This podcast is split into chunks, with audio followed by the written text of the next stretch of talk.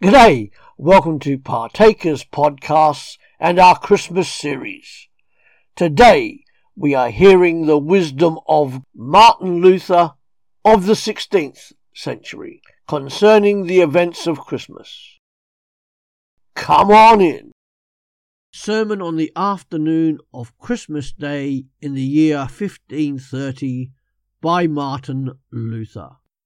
Part 1 of 4.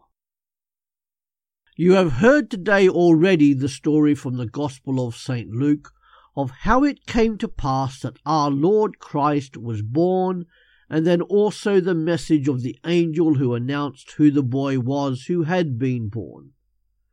Now we shall go on and take up the message of the angel. So for today you have heard already only that the child was born, and that he is the Lord and Saviour. Thus we spoke of the story, how it unfolded, and who the persons in it were. This article is so high that even today it is believed by only a few. Nevertheless, God has preserved it even through those who have not believed it. For at all times in the monasteries and universities there have been disputations and lectures which dealt with the fact that Christ the Lord, born of Mary, is true man and true God. But it went no further than saying and hearing it. But this belief is held by the devil too, and the Turks, and all the godless among Christians, and is the kind of belief which everybody believes that it is true but would not die for it, as Eck and many others show today. If they had as much from Christ and the teaching of the gospel as from the devil, they would also think as much of Christ. The Turk too admits that Christ was born of the Virgin Mary, that Mary was an immaculate virgin, and that Christ was more than a man. But the word of God, as it is given in the Gospel, he denies. And yet I fear that the Turk believes more of this article than does the Pope. Therefore, it is a high article to believe that this infant, born of Mary, is true God for nobody's reason can ever accept the fact that he who created heaven and earth and is adored by angels was born of a virgin. That is the article, the article of faith. Nobody believes it except he who also knows this faith, namely, that this child is the one and only Lord and Saviour. But for whom was he born, and whose Lord and Saviour is he? The angels declare that he was born Lord and Saviour. The Turks, the Pope, and the scholars say the same thing, but only to the extent that it brings in money and honour. But that any one could say to you is born, as the angel says, this is the faith which we must preach about. But we cannot preach about it as we would like to do. Indeed, who could ever grasp the full meaning of these words of the evangelist? A Saviour who is the Lord, and to you. I know well enough how to talk about it and what to believe about it, just as others do. So there are many who have this belief and do it, just as others do. So there are many who have this belief and do not doubt this first belief that Christ is the Lord, the Saviour, and the Virgin's Son. This I too have never doubted. But if these words are planted no higher than my thoughts, then they have no firm roots. We are certain that this was proclaimed by the angel, but the firm faith does not follow. For the reason does not understand both sides of this faith.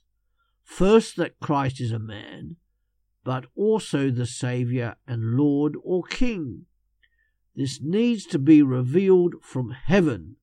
One who really has the first faith also has the other. Who then are those to whom this joyful news is to be proclaimed? Those who are faint hearted and feel the burden of their sins, like the shepherds, to whom the angels proclaim the message, letting the great lords in Jerusalem who do not accept it go on sleeping. Beyond the first faith, there must be the second faith that Christ is not only the Virgin Son, but also the Lord of angels and the Saviour of men. The words anyone can understand. Anti sacramentarians, fanatics, sectarians, and Turks but they do not proceed from the heart, they come only from hearing, and go no farther than hearing. This is not faith, however, but only a memory of what has been heard, that one knows that he has heard it. Nobody ventures upon it, so as to stake goods, life, and honour upon it. And yet we must preach it for the sake of those who are in the multitude to whom the angel preached. This is our theology, which we preach in order that we may understand what the angel wants. Mary bore the child, took it to her breast, and nursed it, and the Father in heaven has his Son lying in the manger and the mother's lap. Why did God do all this? Why does Mary guard the child as a mother should? And reason answers in order that we may make an idol of her, that honour may be paid to the mother. Mary becomes all this without her knowledge and consent, and all the songs and glory and honour are addressed to the mother. And yet the text does not sound forth the honour of the mother, for the angel says, I bring to you good news of great joy, for to you is born this day the Saviour. Luke 2, verses 10 to 11. What does this mean? I am to accept the child and his birth and forget the mother as far as this is possible, although her part cannot be forgotten, for where there is a birth, there must also be a mother. Nevertheless, we dare not put our faith in the mother, but only in the fact that the child was born. And the angel desired that we should see nothing but the child which is born, just as the angels themselves, as though they were blind, saw nothing but the child born of the Virgin, and desired that all created things should be as nothing compared with this child, that we should see nothing, be it harps, gold, goods, honour, power, and the like which we would prefer before their message. For if I received even the costliest and the best in the world, it still does not have the name of Saviour. And if the Turk were ten times stronger than he is, he could not for one moment save me from my infirmity, to say nothing of the peril of death, and even less from the smallest sin of from death itself. In my sin, my death, I must take leave of all created things. No, sun, moon, stars, or creatures, physicians, emperors, kings, wise men, and potentates cannot help me. When I die, then I shall see nothing but black darkness, and yet that light. To you is born this day the Saviour. Luke 2, verse 11, remains in my eyes and fills all heaven and earth. The Saviour will help me when all have forsaken me, and when the heavens and the stars and all creatures stare at me with horrible appearance, I see nothing in heaven and earth but this child. So great should that light which declares that he is my Saviour become in my eyes that I can say, Mary, you did not bear this child for yourself alone. This child is not yours. You did not bring him forth for yourself, but for me. Even though you are his mother, even though you held him in your arms and wrapped him in swaddling clothes and picked him up and laid him down, but I have a greater honour than your honour as his mother. For your honour pertains to your motherhood and the body of the child, but my honour is this, that you have my treasure, so that I know none neither men nor angels who can help me except this child, whom you, O Mary, hold in your arms. If a man could put out of his mind all that he is and has except this child, and if for him everything, money, goods, power, or honour, fades into darkness, and he despises everything on earth compared with this child, so that heaven with its stars and earth with all its power and all its treasures becomes nothing to him, that man would have the true gain and fruit of this message of the angel. And for us, the time must come when suddenly all will be darkness, and we shall know nothing but this message of the angel. From Luke 2, verse 10 to 11. I bring to you good news of great joy for to you is born this day the Saviour, Christ, Jesus. This then is the faith we preach, of which the Turks and the Pope and all the sectarians know nothing. The fanatics do, it is true, snatch to themselves the words of the angels, but how earnest they are is just plain to see for they received the word only as a piece of paper, as the cup and corporal received the body and blood of Christ. The paper does no more than contain something and pass it on to others, but yet it remains paper. Thus you copy something from one paper on another paper. From my tongue, the word sounds in your ear, but it does not go to the heart. So they receive this greatest of treasures to their great harm and still think they are Christians, just as though that paper were to say, I certainly have in me the written words, To you is born this day the Saviour. Therefore I shall be saved. But then the fire comes and burns up the paper. Therefore, this is the chief article which separates us from all the heathen, that you, O man, may not only learn that Christ, born of the Virgin, is the Lord and Saviour, but also accept the fact that he is your Lord and Saviour, that you may be able to boast in your heart. I hear the word that sounds from heaven and says, this child who is born of the Virgin is not only his mother's son. I have more than the mother's estate. He is more mine than Mary's, for he was born for me. For the angel said, To you is born the Saviour. Then ought you to say, Amen.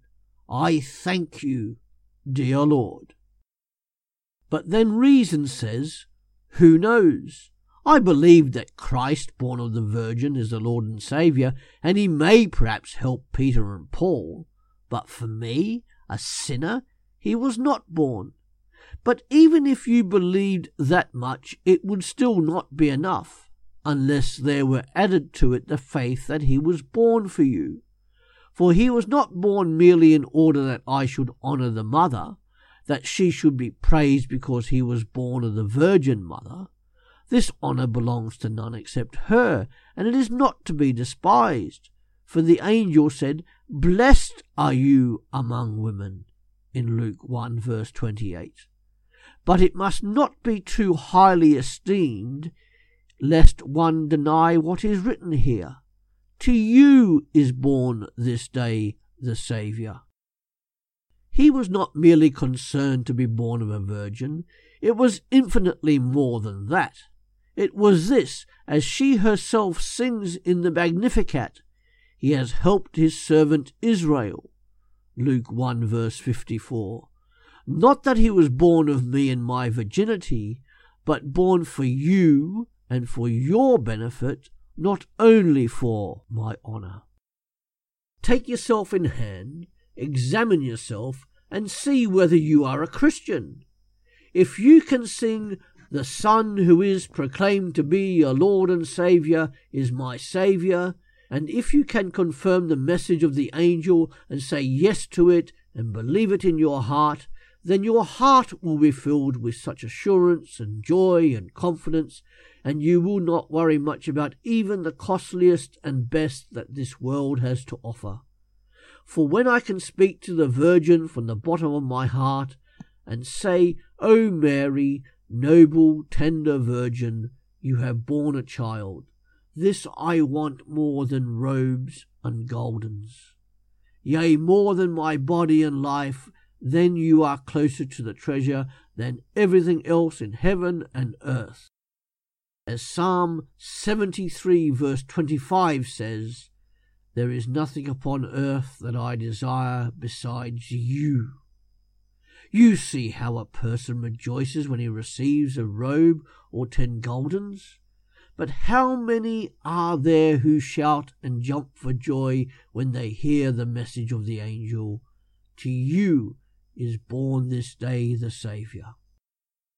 Indeed, the majority look upon it as a sermon that must be preached, and when they have heard it, consider it a trifling thing, and go away just as they were before. This shows that we have neither the first nor the second faith. We do not believe that the Virgin Mother bore a son, and that he is the Lord and Saviour, unless added to this, I believe the second thing, namely that he is my Saviour and Lord. When I can say, This I accept as my own because the angel meant it for me, then, if I believe it in my heart, I shall not fail to love the Mother Mary, and even more than child, and especially the Father. For if it is true that the child was born of the Virgin and is mine, then I have no angry God, and I must know the feeling that there is nothing but laughter and joy in the heart of the Father, and no sadness in my heart. For if what the angel says is true, that he is indeed our Lord and Saviour, what can sin do against us? If God is for us, who is against us? writes Paul in Romans 8, verse 31. Greater words than these I cannot speak, nor all the angels and even the Holy Spirit, as is sufficiently tested by the beautiful and devout songs that have been made about it. I do not trust myself to express it. I most gladly hear you sing and speak of it, but as long as no joy is there, so long is faith still weak or even non existent, and you still do not believe the angel. You can see what our papists and junkers who have chosen innumerable saviours have felt about this faith. Indeed, the papists still want to retain the Mass, the invocation of saints, and their invented works by which we are to be saved. This is as much as to say, I do not believe in the Saviour and Lord whom Mary bore. And yet they sing the words of the angel, hold their triple masses at Christmas, and play their organs. They speak the words with their tongues, but their heart has another Saviour. The same is true in the monasteries. If you want to be saved, remember to keep the rule and regulations of Francis, and you will have a gracious God. And at the Diet of Augsburg they decided to stick to this. In the name of all the devils, let them stick there. It has been said sufficiently that this Saviour lies in the manger. But if there is any other thing that saves me, then I rightly call it my Saviour. If the sun, moon, and stars save, I can call them saviours.